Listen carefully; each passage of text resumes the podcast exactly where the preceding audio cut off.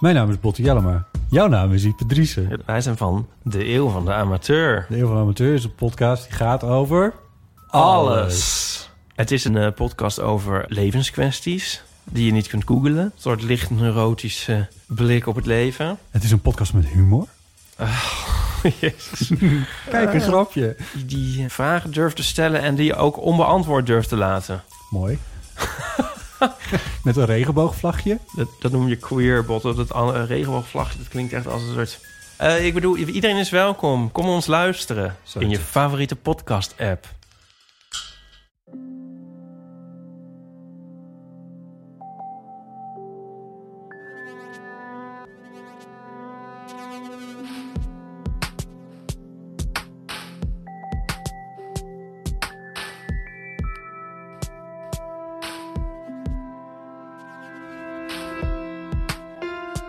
Hey, ik ben Pieter van Relaas.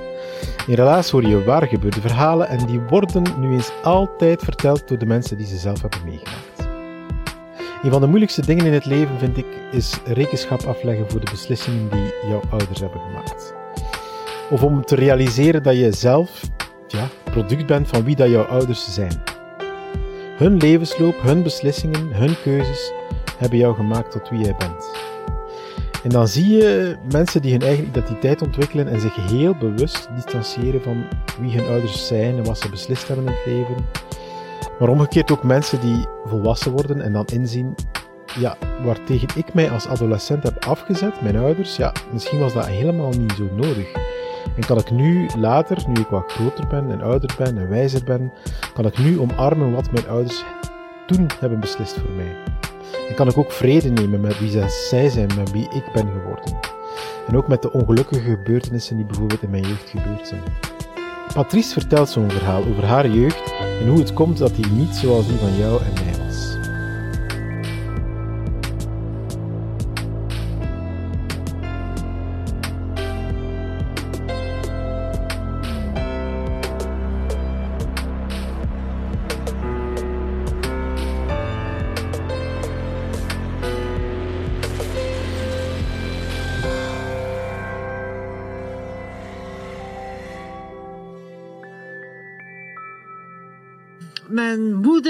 dat was een Duitse. En ik ben ook eh, geboren in Duitsland. Ehm, mijn moeder was de dochter van een hoogstaande Duitse militair eh, in de tijd van Hitler. En dat was niet omdat hij een uh, nazibul was of zo, maar dat was omdat hij vliegtuigen kon bouwen. En mijn vader, dat was een Brusselaar. En dat was de zoon van een verzetstrijder van het gewapend verzet die Duitsers doodschoot. Dus je kunt best dat die combinatie thuis waarschijnlijk niet op heel veel enthousiasme onthaald is. Maar um, dat niet alleen, hè. mijn vader was militair en het was toen ook nog niet gemakkelijk om te trouwen met de dochter van de vijand. Alhoewel, ik ben geboren in 58, toch al een tijdje na de oorlog. Um, heeft dat toch lang geduurd voordat hij eindelijk een uh, toelating kreeg om met mijn moeder te trouwen. Waardoor ze haar grote ideaal van als maagd te trouwen, was ze ook tegen mij altijd in mijn oor gedrukt heeft dat ik dat moest doen. Hè.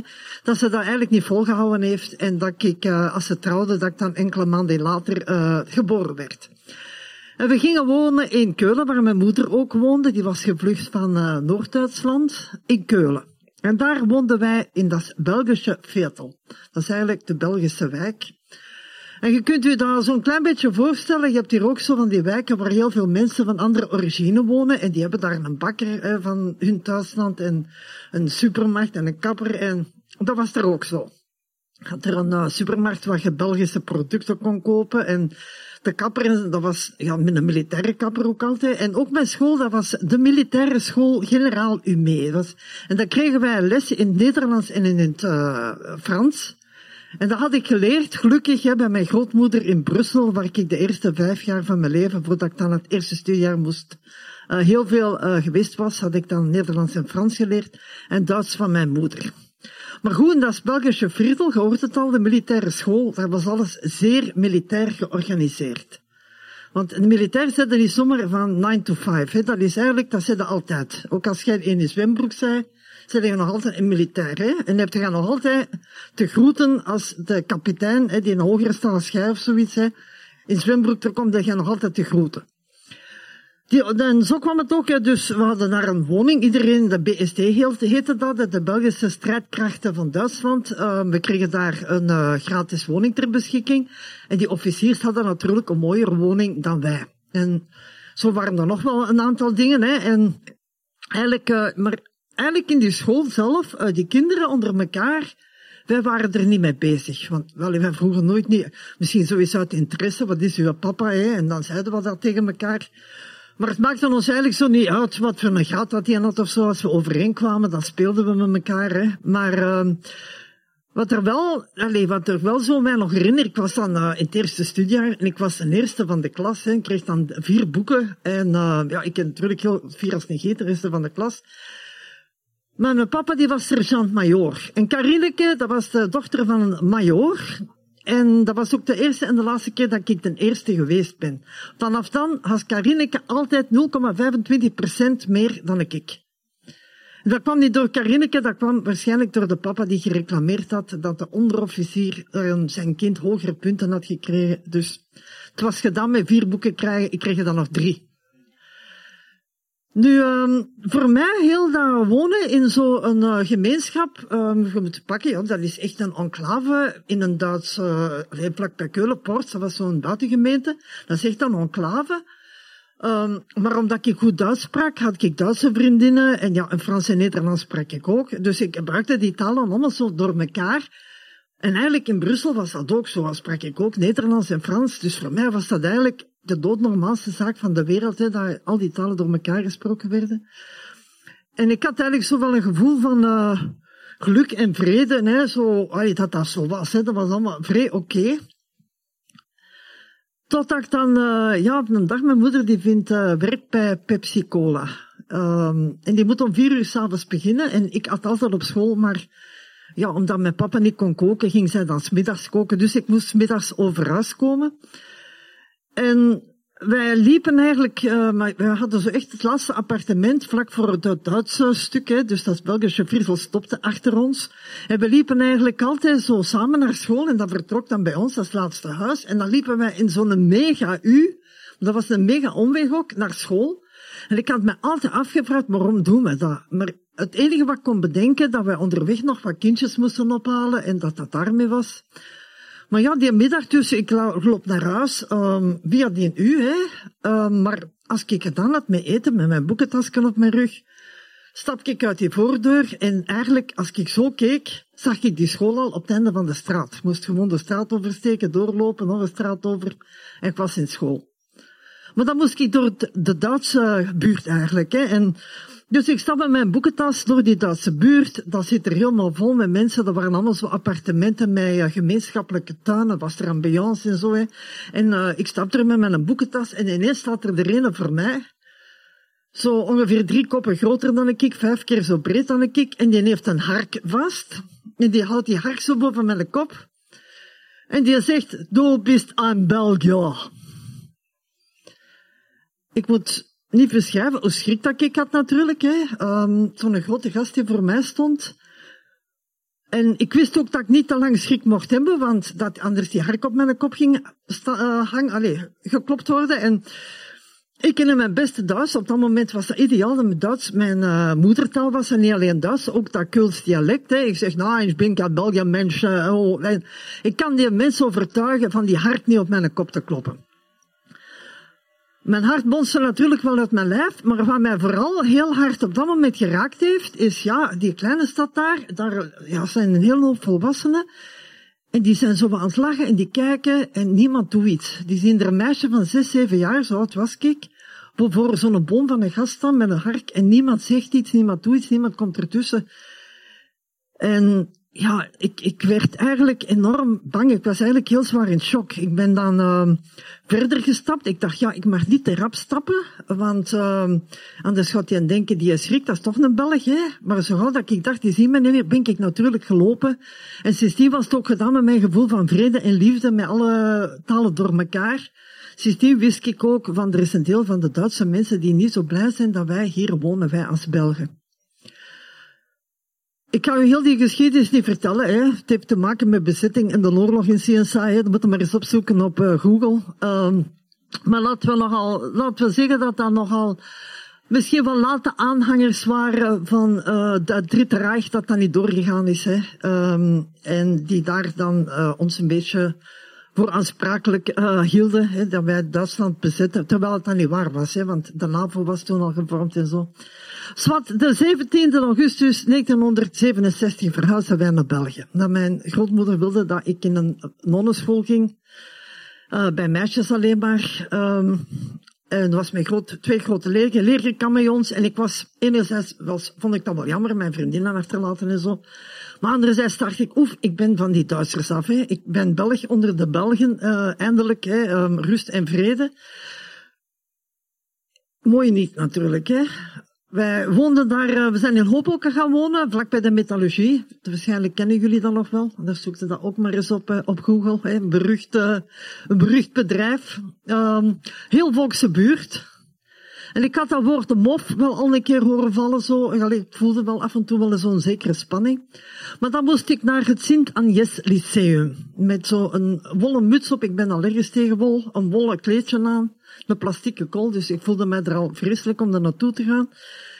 Maar uh, ja, ik was ook een, niet zo'n uh, sociaal kind. Ik ben dat nog niet echt. Hè. Dus, maar ik had toch wel wat vriendelijkjes van mensen waar ik mee kon praten. En dat was eigenlijk ja, in het begin praten die met mij en dan zo in één keer was dat gedaan. Maar dat was niet zomaar gedaan. Dat was precies of ik had de builenpest. Ik kwam daar binnen en ja, die, die, die waren gewoon weg en die legden ook niks uit. En, en dat gebeurde zo twee, drie keer en dat was het helemaal gedaan. Dan had je geen vriendinnen meer. Dus ik zat helemaal alleen op die koer te hinkelen op zo van die betontegels voelde mij verschrikkelijk eenzaam, voelde mij verschrikkelijk triestig, onmachtig ook, omdat ja, ik had niks gedaan, er was geen ruzie geweest. Um, ik begreep er eigenlijk helemaal niks van. En in de tweede trimester komt er een Hollands meisje, en je weet ook wel, sommige Antwerpenaren kunnen Hollanders niet uitstaan. Een kies, er komt een kieskop, hè. Speelde ook niemand niet mee, dus dat was ideaal, dan kon ik daarmee spelen. En we kwamen eigenlijk wel heel goed overeen. Niet alleen uit, noodzaak, maar allee, dat klikte heel goed. Zover dat ik uitgenodigd word tot een familiefeest in het derde trimester dan al, bij Svea thuis. En ik kreeg toen uh, 100 frank, dat is 2,5 euro per maand, uh, zakgeld. Dat, was, dat toont weinig, maar in de tijd was dat nog iets meer. En ik had er een cadeautje van bijeen gespaard. Uh, en ik fiets met dat cadeautje naar Svea eigenlijk ah, compleet een euforie. Eindelijk heb ik een vriendin. Eindelijk mag ik ergens gaan spelen. Um, ik kon mijn geluk eigenlijk niet op. Hè. En de mama van Svea doet de deur open. En die bekijkt mij en die zegt uh, in het Hollands, sodomieter op kan, ik kan geen Nederlands zijn, maar ze zegt van, mijn, mijn vader heeft twintig zweepslagen gekregen van de Duitsers. Ik wil niet dat Svea nog met u speelt. Ik ben, ja, ik ben toen naar huis gereden, mijn ogen vol met tranen. Ik, ik weet eigenlijk nog maar amper hoe dat ik gefietst ben. Op dat moment wist ik dat ook niet. Ik begon dan nog te regenen om het drama nog wat groter te maken. Ik kom er thuis natuurlijk met een compleet doorweegd cadeauke, uh, heel mijn wereld ingestort. En toen dacht ik al van, ja, dan is nu toch straf. Nu ben ik hier in België en ja, nu is precies een probleem dat ik een Duitser ben. En natuurlijk wist ik wel dingen van de oorlog. Hè. Mijn ouders hadden erover verteld en mijn grootouders en zo. En dan, um, ja, het was dan zo tegen, uh, ja, tegen nieuwjaar aan, denk ik, uh, beginnen mijn ouders te denken dat mijn moeder toch moet gaan werken, uh, omdat ze ja, Duitsland gratis gewoond. In ieder geval hadden ze iets gekocht, moeten afbetalen. En mijn mama, die nog niet zo goed Nederlands kan, die uh, wil job zoeken. Die denkt, ik ga een low-profile job nemen, wat ik Nederlands kan leren. En ze hadden gezegd, ga kuisen bij de Joden. Want die betalen goed en die zijn vriendelijk. We hebben dan van die annonsjes uitgescheurd uit de krant. Was toen wet op privacy, dat gold nog niet. Dat was uh, kuisvrouw gezorgd, Belgelijn 492. Uh, door dat en dat uur belt u dan aan. Uh, alles erop en eraan stond in de krant, hè, dus wij scheuren die uit. En ik ga mee met mijn moeder, omdat ik Nederlands kan. En uh, ik herinner me, ik ben er vandaag nog voorbij gereden met een tram trouwens, dat herenhuis. Hè. Ik herinner mij dan nog heel goed waar dat was. Uh, komt iemand open doen, dat bleek de mij te zijn. Ik laat de annonsje zien, ik doe de uitleg, mijn mama zoekt werk. Hè. Ja, maar ja, wacht, maar dan komt, komt een heel vriendelijke vrouw. Ehm, ik doe weer die al die uitleg. En ja, die begint aan mijn moeder natuurlijk te vragen. Waarschijnlijk heb je ervaring of zoiets. Hè? En dat had mijn moeder, die deed niet anders dan kuisen. En die begint dan zo'n beetje hakkelig in Nederlands uit te leggen natuurlijk, wat ze geleerd had. En die Joodse vrouw, die zeer vriendelijk was, zei, ja, sorry, nee. Ik kan u niet aanpakken, want jij bent Duitse. En dat gaan we niet doen. En we zijn al die adressen, want ik zeg dat we allemaal Joodse mensen, omdat ze dat ons aangeraden we zijn al die adressen afgelopen en dat is overal zo gegaan. En dat ging van dit tot echt die deur voor onze neus dichtkloppen. En thuis, um, ik zat natuurlijk vol met vragen. Thuis heeft mijn moeder dan verteld over de concentratiekampen en van die dingen. Um, en die kon heel uh, schilderachtig vertellen. Dus ik kon dat ook heel goed voorstellen hoe vreselijk dat dat geweest was. En ja, dat wij Duitsers, alleen een half stukje van mij daar ook mee verantwoordelijk voor was. Maar ze vertelde ook over haar uh, jeugd. Hoe dat zij als uh, meisje in Noord-Duitsland, um, ja, mijn grootvader had uh, Russische krijgsgevangenen geholpen, die tip gekregen, vlucht, um, de Russen gaan komen. Hoe zij zich had moeten verstoppen om die verkracht te worden als vijf, zesjarige. Hoe dat haar hond was doodgeschoten. Dus dat verhaal kreeg ik ook. Je kunt er heel veel filmpjes op vinden, over vinden op YouTube trouwens, over dat stukje van de oorlog. Maar ja, dat laatste, ik vond dat heel erg, maar dat eerste vond ik nog erger. En toen dacht ik, oké, dat hele Duitse stuk, dat moet ik eigenlijk gewoon wegstoppen. Want dat deugt langs geen kant. Dat heeft van alles uitgestoken. Ik mag dat tegen niemand niet meer zeggen. En meer zelfs dat Brusselse stuk, wat ik ook had van mijn vader, ja, dat, dat klopt dan ook ergens niet. Want ik had ik was met andere dingen bezig, ik had andere prioriteiten en andere gedachten dan uh, zo de hobbokenaar. Hè. Um, en ik dacht, oké, ik moet dat allemaal wegdoen. En ik moet zien dat ik zo Vlaams mogelijk word. Vooral zo hoopokens mogelijk. En wat bestond dat Bijvoorbeeld, die hadden allemaal met 12 jaar al een lief. Dat interesseerde mij helemaal niet, hè. Maar ik begon dan bijvoorbeeld te zeggen, ah, ik ben zot van den dien, hè. Zo echt om er een beetje bij te horen. Dus ik begon eigenlijk zo mij helemaal aan te passen aan uh, die mentaliteit daar. Hè. Um, niet, dat, niet dat dat overal in Hoboken is, maar wel in die wijk waar we woonden. En dat ging zelfs zo ver dat ik dan in de humaniora, dat ik eindelijk dan, ja, had ik wel vriendinnen, hè, het was ook gelukt, dat er zelfs een paar klasgenoten van de Latijnse mij dan een cursus Antwerps gegeven hebben. Dat ik elke, ik moest dan Latijns oefenen in Antwerps, hè, die twee, um, je ziet dat ze dat goed gedaan hebben, ik kan dat nog altijd goed, hè, uh, Antwerps. Maar uiteindelijk doet dat wel iets met je natuurlijk, dat je de hele tijd moet uh, wegsteken. En met een tijd, met ouder te worden, ben ik er wel wat zelfzekerder in geworden en zo natuurlijk. Maar het heeft toch heel lang geduurd voordat ik gewoon maar aan mensen kon zeggen, ik ben uh, op vakantie geweest in Duitsland, zonder dat er iemand zo met zijn dinges en Hitlersnorken moest nadoen. Of zo de Hitler goed een doen, of zo'n scheve mop maken. Het heeft eigenlijk heel lang geduurd. En ik ben er dan ook altijd heel discreet tegen gebleven. Zelfs goede vrienden die dat soms maar amper wisten dat ik uh, van Duitse afkomst was. Dus ik zweeg eigenlijk er toch meestal over, omdat ik daar eigenlijk niet, geen zin in had altijd. Totdat ik zo'n dag nadacht. Ik dacht zo, ja, dat ik de hele tijd die, allee, ik moet zeggen, die onechtheid van mezelf voelde, dat stuk dat ik de hele tijd naar beneden drukte, hè. Dat ik ook dacht van, oké, de oorlog is gedaan sinds 1945. Het is nu pakt, ik weet het niet meer, 2005. Wordt dan niet tijd dat ik van binnen die oorlog tegen die Duitsers ook een keer stop. Dat ik een keer een soort vredesverdrag maak met mijn eigen eigenlijk. Hè. En uh, dat heeft me heel veel moed gekost, maar ik heb dat wel gedaan. Ik ben toen zonder gêne beginnen vertellen tegen iedereen die het wilde weten, wat ik hier ook zeg. Um, hè, mijn grootvader een officier was bij onder Hitler en dat ik van Duitse afkomst ben enzovoort enzovoort. Ik heb dat beginnen vertellen, niet om een sensatie te maken, maar gewoon omdat ik dacht, ja oké, maar dat is mijn afkomst en zo is het, daar kan ik daar ook niks meer aan veranderen en dat is zo. En eigenlijk heeft mij, ben ik ook beginnen beseffen dat ik dat ook wel een meerwaarde vond. Dat ik al die verschillende invloeden gehad heb, hè, die Brusselse, die Duitse, maar ondertussen ook die Vlaamse, die mooie Vlaamse cultuur, die ik toch ook wel uh, apprecieer dat er nu eigenlijk toch wel, ja, ik vind mijn eigen toch wel een, een mens met heel veel facetten geworden erdoor. Hè. Um, dat heeft mij eigenlijk wel gevormd, maar wat mij vooral gevormd heeft, dat is eigenlijk een zware strijd die ik heb moeten voeren om zo ver te geraken om dat te beseffen. En ik denk dat ik daar nog, um, ja, ik ben er misschien nog niet helemaal door, dat ik op elk moment 100% mezelf ben en zo. Maar dat dat toch wel een van de dingen is waar ik uh, het meeste trots over ben, wat ik in mijn leven uh, bereikt heb. Dat ik die vrede heb kunnen sluiten met alle stukjes, alle samenraapsel, van waar ik eigenlijk vandaan kom.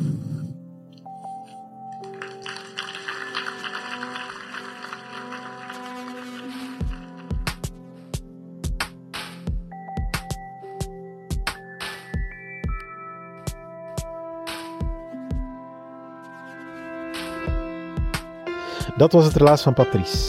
Ze heeft het verteld op Hoogmis in Antwerpen. Dat was tijdens de zomer van 2021. Tussen ons gezegd en gezwegen, Patrice, dat is een bijzonder geval. Niet alleen voor de vrouw die ze is, maar wel om wat ze voor relaas betekent.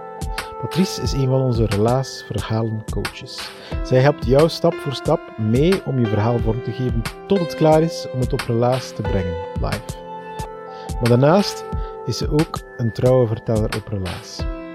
Zeker tijdens de coronaperiode, we spreken over 2020, 2021, toen was Patrice elke week trouwe post op onze Relaas Verhalen Carousel. Dat was de mini-editie van Relaas, online, elke zondag op Zoom. En toen wist je zeker, ja, de avond zal niet rond zijn zonder dat Patrice een verhaal verteld heeft. En die verhalen, man, man, man. Het ene was nog zotter dan het ander. Tot op het moment dat je zelfs denkt van, hoe kan dat nu? Dat die Patrice zo'n leven bij elkaar geleefd heeft. Een bijzondere vrouw, echt waar. Je kan ze ontmoeten als je zelf een verhaal wil vertellen en graag op een Antwerps podium wil belanden, dan is de kans groot dat je Patrice als verhalencoach krijgt. En als je graag eens naar een van de relaasavonden komt luisteren, dat kan ook. Op onze Facebook en op onze website vind je de volgende relaasavonden, die staan mooi op een lijstje.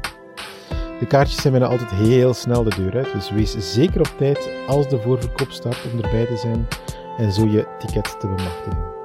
Mensen die er waren, die hebben er bijna nooit spijt van. Je kan dat ook zien op onze foto's, hoe ze ervan genieten. Check maar eens op onze Facebook. Dankjewel om te luisteren. Als je dit verhaal tof vond, stuur het dan zeker door naar iemand aan wie dat je moest denken toen je het hoorde, bijvoorbeeld. Je helpt ons daar enorm verder mee en ook de persoon aan wie dat je stuurt.